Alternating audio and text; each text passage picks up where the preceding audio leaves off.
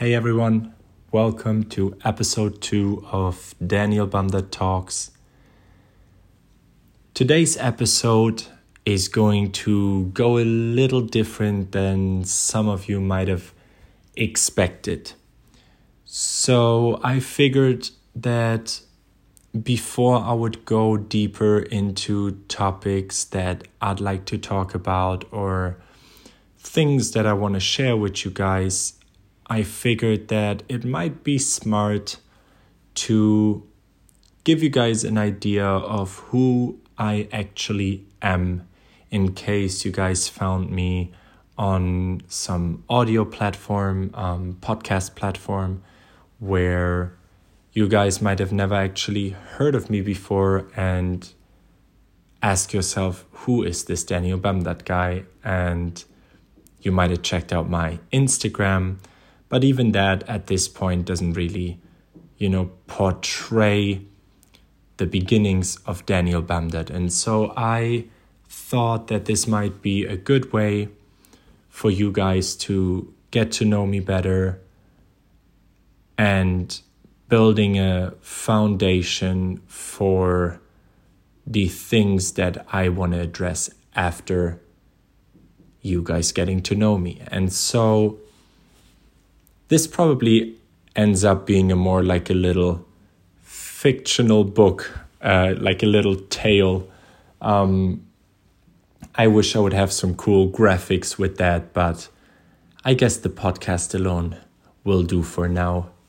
And so I'm actually going to start from the very beginning because I think that it's important to know who I am speaking to, and so I guess it's as important for people that listen to me knowing who they are listening to. And so, hello, my name is Daniel Bamdad, and um, I was born originally in Hamburg, Germany.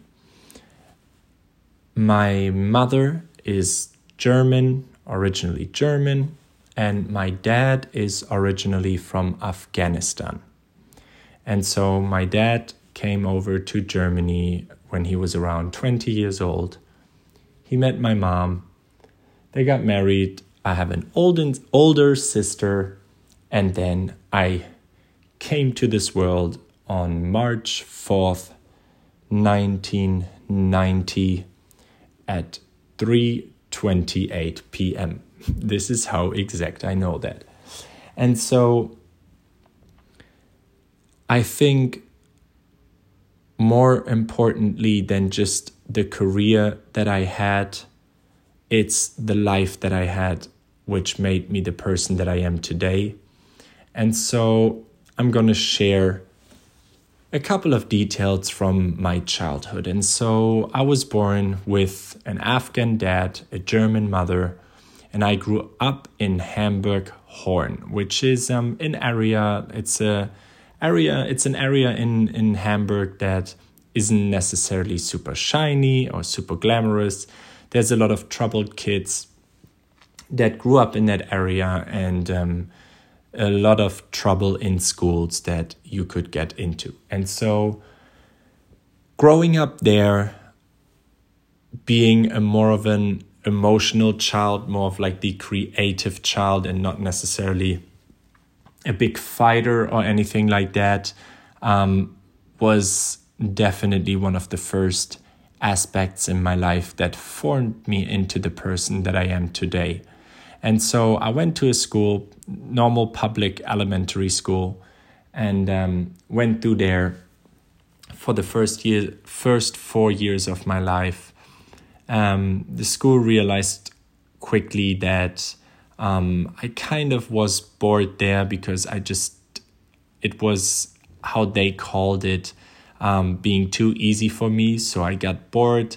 They wanted me to um, to jump from second grade to fourth grade. Um, but me being a kid, I was like, no, nah, I want to stay with my friends. And so I decided, even though I didn't really have that many friends, but the one or two that I had, I decided to stay with them. And so I went through school kind of, um, you know, always felt very lonely, very um, misunderstood, didn't really understand what other kids were so hyped about and stuff, but didn't necessarily feel too bad about it either.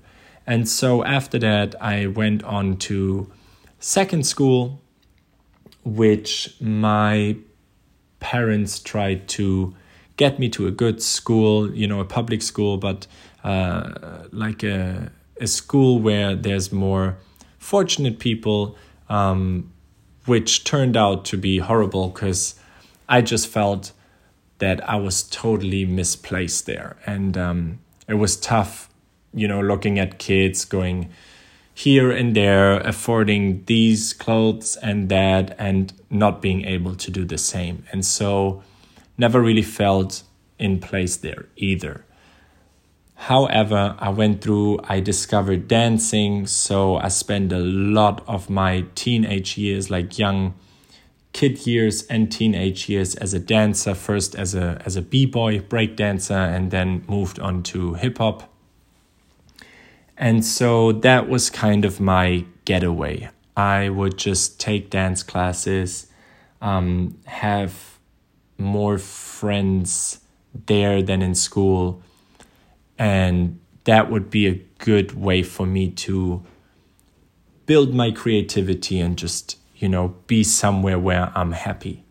And so after that, of really diving into the whole dancing and, and becoming a, a choreographer and even teaching some dance classes, at one point I had to realize that I was just not happy at that school. Um, it turned out to a year where I literally had, I believe, one hundred sixteen missing days. I would leave in the morning saying bye to my mom, and then instead of going to school, I would just go to the center of the city, taking taking long walks, waiting for my mom to go to work, to then go back home, because I just felt so out of place in school and I hated it. And I um, I had to deal with a lot of bullying, and so it was something for me that was a very, very tough and, and rough chapter of my life. And so finally convinced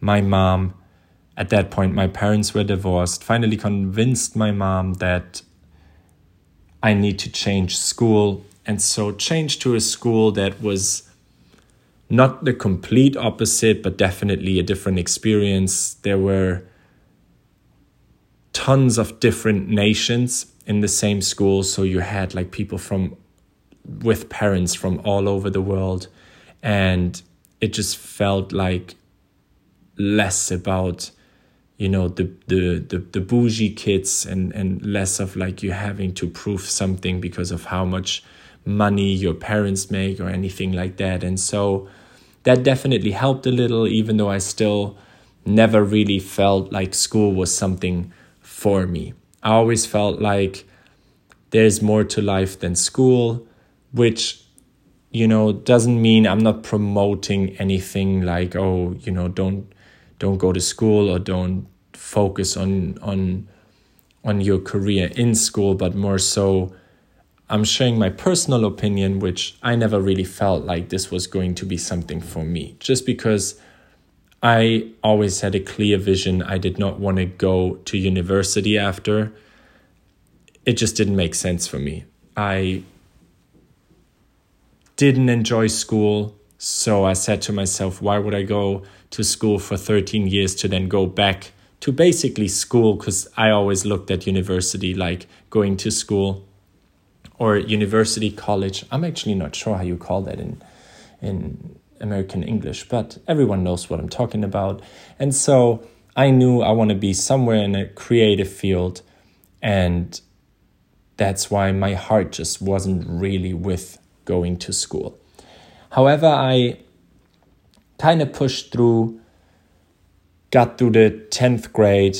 Um, and after that, at that point, I was like super deep into dancing. I loved it. It was a major part of my life. And so after that, I decided, okay, I'm going to try and do my A level, um, just because I didn't really have a, a next step yet. And my mom, really being like the most wonderful mom I could have ever wished for, said, Daniel, it's fine if you don't want to do your A-level, but you need to do something. And if you don't find anything else, then after the summer break, you will go and you continue eleventh, twelfth, and then thirteenth grade. That's when you do your A-level in Germany, in the German school system. And so summer break was over, didn't find anything. The, the principal called my mom, said, hey, you know, Daniel should really come to school. Like,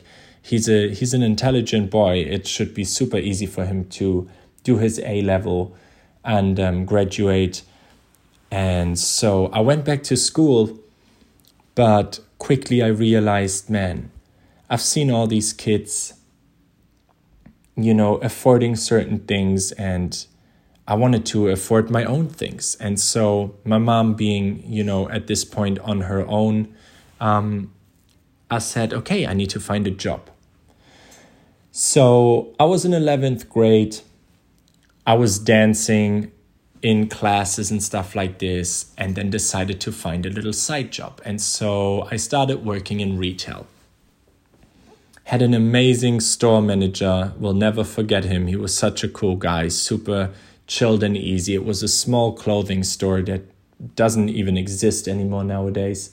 But I had, you know, my little routine. I would go to school and I would go to take dance classes, and then I would also go to work. Now, that worked out for a couple of months until I realized, man, earning money feels good.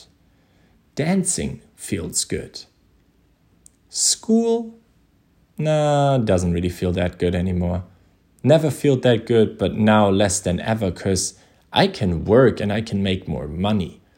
And so I talked to my store manager and I ask him, hey, listen, like, do you have a position where I can maybe work more hours a week? Because I'm really thinking about dropping out of school. I did my my tenth grade, like I, I um, graduated from there, and I don't necessarily have to go on because I never plan on going to, to college. And so um, maybe that's that's just my chance now of making good, you know, for that age, good money, and having the possibility of then proceed and go more into the whole dancing world. And so talk to my store manager. He said, yeah, definitely. Like, because I've always been, I've always been a person that if I like something and if my heart is in it, I'll, I'll commit to it, you know, and I'll do my best to, to do the best job possible that I can. And so he was like, yeah, I love the way you work. Um, definitely, I have a position. If you want to work more, you can work more. And so I went to my mom. I said, listen, mom, you know, I can make more money now, and I actually feel comfortable doing it, way more comfortable than still spending time in school, because I just don't feel like this is where I belong. And my mom, being my mom, said, that's fine with me. If you make your money, if you work in a proper job, um, you can go your way and, and, and figure it out. And so I left school. I quit school and I started working, making, I believe, one thousand two hundred euros a month, uh, which is nowadays, uh, what is it? Maybe one thousand four hundred dollars. Um, if you exchange it, roundabout currency exchange, probably, yeah. Um, and so I started working there and worked on the side still as a dance teacher and sometimes, you know, as a little background dancer and stuff like that. And so that's when my chapter of working in retail, retail, sorry, working in retail really started. And so first, I worked at that small shop. Then they went bankrupt, which wasn't very surprising because they didn't do very well.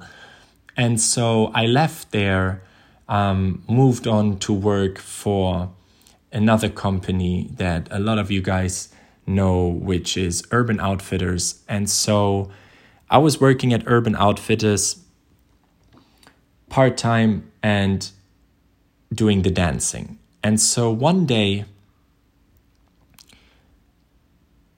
I came to work and this guy keeps looking at me and I'm like, hmm, weird. And I walk in the back and um, I drop off my coat and, you know, get ready for work. And I see that in, in you know, the, the, the back room where all the employees are and stuff, there was a makeup artist and there was a hairstylist and a stylist. And basically what they were doing is they were preparing um, the, a model, a female model for a shoot, which, you know, sometimes you might have seen it in, in certain fashion magazines or stuff. There's this like girl in a look on like the street and there's a picture of her and next to it, it's, you know, t-shirt available at Urban Outfitters for nineteen ninety-nine and then I don't know, jeans available at, and so on and so on. And so it was that kind of shoot.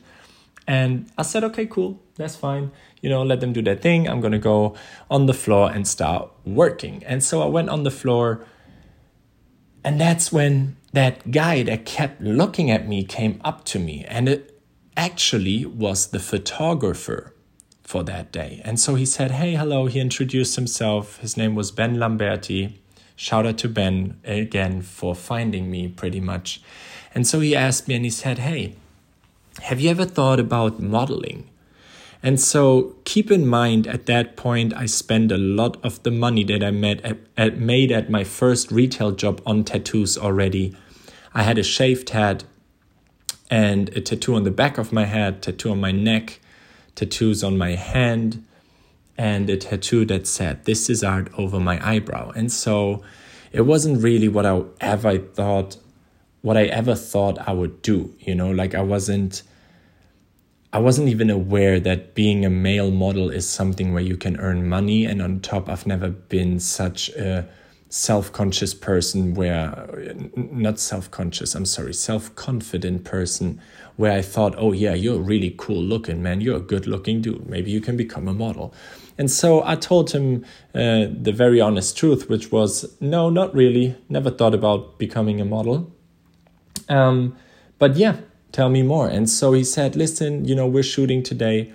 And if you'd like, I'd like to take a couple of pictures of you and maybe you and the girl together and just see what happens with it. And I said, you know what? I could either work the floor right now or I could get a couple pictures taken and like that save thirty to forty minutes of work time just doing easy pictures. I said, you know what? That's cool. Let me ask my store manager. And so my store manager said, yeah, that's cool. Do it. No problem. So the photographer said, just pick something out. You know, you work here. You know what they got. I'm sure you're going to find a cool look. And I've always been very, you know, into fashion and into dressing myself the way that I like to dress. And so I, I chose a couple of pieces, put them on, went outside onto the street where they were shooting. And somehow it just felt natural to me because I've been a dancer for my whole, you know, teenage years and stuff. So I didn't have a problem with standing on stage, things like that. And so took a couple of pictures, exchanged contact details with the photographer. And he said, listen, I can't promise you anything, but I'll keep you updated. And so for me, that situation was done. You know, I was fine. I kept on working. I did my thing. And about two, two, three days later, um, I received a call.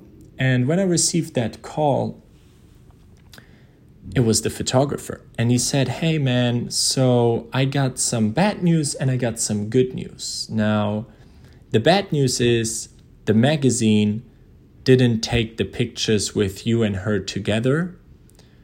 So I'm sorry, these pictures are not going to be published in a magazine. But the good news is I have this agent who really likes your look and he would like to meet with you in person and maybe sign you as a model. And I said, that's pretty cool. Let's try it out. Let's see. And so one day after work, I went to see this agent. Mind you, at that point, I still had no idea. You know, I didn't know, like, I never researched, okay, how to be a model or anything like that. You know, I didn't know anything about crazy designer wear because I never had the money to um, afford uh, super expensive designer wear. And so I just went there not knowing anything. And so he was a very, very uh, nice guy, super chilled, uh, funny looking dude. And he said, okay, let's take some Polaroids. They call it Polaroids, which basically at that point wasn't a Polaroid uh, camera anymore. It was a digital camera, but you take the official model Polaroids, which are very different than people might expect them to be. Um, you are just very clean looking in front of a white wall, and you take a portrait, an American portrait, which cuts by like the end of your upper body. Take a full body picture, both profiles, and then one in your underwear or topless, which is a normal part of being a model. And so I took these pictures and um, didn't really think anything of that either and said, okay, cool, I'm await what happens. And he's like, yeah, I'll keep you updated. And so I went back to work. At that point, I wasn't really motivated about Urban Outfitters anymore. You know, like my... my range of how motivated I was for these things, it w- it didn't go on for long because I knew there was something bigger for me. I knew that my my future wasn't being a store manager or anything like that. And so I guess Urban Outfitters realized that too, and they kicked me out. They fired me, and I said, okay, cool, no worries, I'm gonna find something else. And so I went on, and I actually got a job at a Levi's jeans store. So I started working at Levi's jeans. Now, the problem was that at that point, you know, I was smoking a ton of weed. I was smoking a ton of weed and I was just not motivated to go to work. I, I, I just was so high all the time smoking weed that like I would get up in the morning and it was... It, it it was just tough for me to get myself together to go to work. And I still did it. I still did it. I was like, okay, whatever, like get through with this, get through with this. At this point, I didn't even think about that, that agent anymore that signed me. And it was a, it was a very confusing time for me. You know, like I, I basically went to work to just get off the clock to then get high again and smoke weed. And so I didn't really know how to balance it out. Um, I didn't really have control over it at that point. The, the the the weed took control over me, and so I went to work. Worked there for about five or six weeks at the Levi's jeans store. And the problem in Germany is, if you start in the middle of the month to work somewhere, you basically work for the rest of the month, which is two weeks, and then you work for the whole month after that, which is four weeks, and then you get your first paycheck. Because in Germany, it's a bit different. You get paid once a month, not every week or bi-weekly. You get paid once a month. And so when I started working at the Levi's jeans store, it was in the middle of the month. And so I wouldn't see any money for the next six weeks. Now, I pushed through and I tried to get through this whole part. And at what I would, I would probably say at week number five, I was on the floor at the Levi's jeans store. Once again, not really being motivated, but pushing through. And I feel my, my cell phone in my pocket and I feel it vibrating and it keeps vibrating. And I'm like, man, this is a lot of calls I'm receiving here right now. And so I talked to my manager and I'm like, hey, you know, it was about six p.m. in the afternoon. I said, hey, listen, my, my, my pocket keeps vibrating and I'm pretty sure that this is an important call because it just doesn't stop. So is it okay for you if I step out real quick and I answer this phone call? And she's like, yeah, that's fine. No worries. So I step out. I take my phone out of my pocket and I see it's that agent that signed me. And so I answer the phone and I'm in the middle of the street in front of that Levi's jeans store in Hamburg. And answering the phone call, I hear my model agent at that point saying, you are flying to Milan tomorrow. You are booked for your first big campaign. Out of nowhere, just like that, my life changed and was about to be changed forever in a way that I could have never imagined. And so that was the very beginning of a lot of experiences that are entirely priceless to me. And it was also a very, very big lesson for me, which proved me that if I keep pushing through these confusing bad times, there is a reward at the end of this darkness. And so, first thing I did was calling my mom, you know. I told her, Mom, I got booked for a campaign in Milan in Italy. I'm flying to Milan tomorrow morning. Please help me. I need to get organized and everything. And keep in mind, and that was the tricky part, I didn't earn no money at that point because I had to wait still for that paycheck. So I didn't have no money. So I decided out of the blue, I went back into the store after I called my mom. I asked my manager, I said, listen, this thing actually worked out. I'm booked for a campaign, but I have to leave tomorrow morning and I'll probably be gone for a week. Can you guys give me this week off? And she was quite understanding. She said, yeah, that's okay. We can give you five days and you can make this work. And so it happened. Somehow it looked like this is going to be the next step of my life. Flying to this shoot in Milan, at, in Milan, Italy tomorrow morning. And so I finished work. I went to see my mom. I got prepared for the next day and then kind of still didn't realize what was about to happen to me, what was about to happen to my life. And so the day that officially my modeling career started, a lot of things changed and a lot of fun and confusing and crazy stories happen. And so to get deeper into that, you will have to tune in to episode number three of Daniel Bamdad Talks. So I hope that until now you got a bit of a better idea who I am, how my life looked in the first, you know, eighteen, nineteen years of my life. And I will be back to get you guys a deeper look into what happened after that. Thank you guys so much for listening. I hope you guys enjoyed that little detour of my personal growing up. And so I will be back with you guys for episode three and the first steps of me becoming what is today known as the model that brought tattoos and heavily tattooed looks into the fashion world. Thank you so much, guys, for listening. Have a wonderful day and night, and I'll talk to you guys soon.